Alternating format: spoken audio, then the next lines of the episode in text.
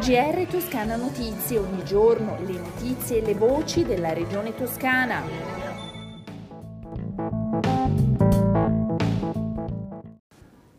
Ascoltatrici e ascoltatori, un saluto dalla redazione di Toscana Notizie, questo è il nostro GR.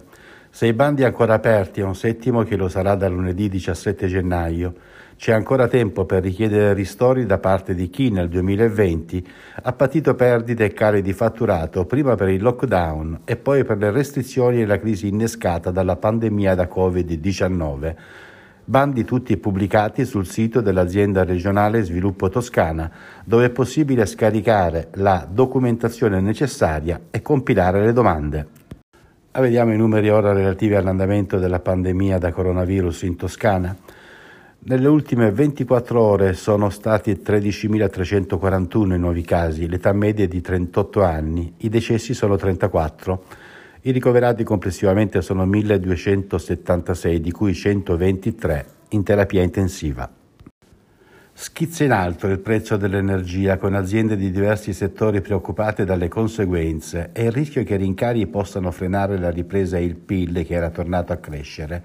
La Giunta toscana ha deciso così di dar vita ad un osservatorio per monitorare la situazione ed offrire, con il supporto di IRPET, i dati necessari per disegnare politiche dedicate un occhio alla tenuta dell'economia e i prezzi finali per le famiglie e l'altro sulle emissioni in atmosfera e la transizione ecologica verso le fonti rinnovabili.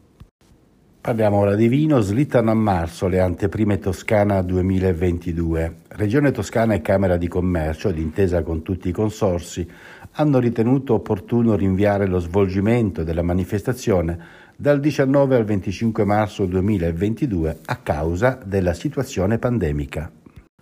Una scritta offensiva contro la uh, sindaca di Lastra Signa, Angela Bagni, è apparsa lungo via di Carchieri nel comune di Lastra Signa, subito dopo il ponte di via di Mazzetta. L'ha segnalata la sindaca di Lastra un cittadino e Angela Bagni ne ha dato notizia sulla sua pagina social. Sconcerto da parte del presidente Eugenio Gianni che a nome della giunta esprime ferma condanna per il gesto vergognoso.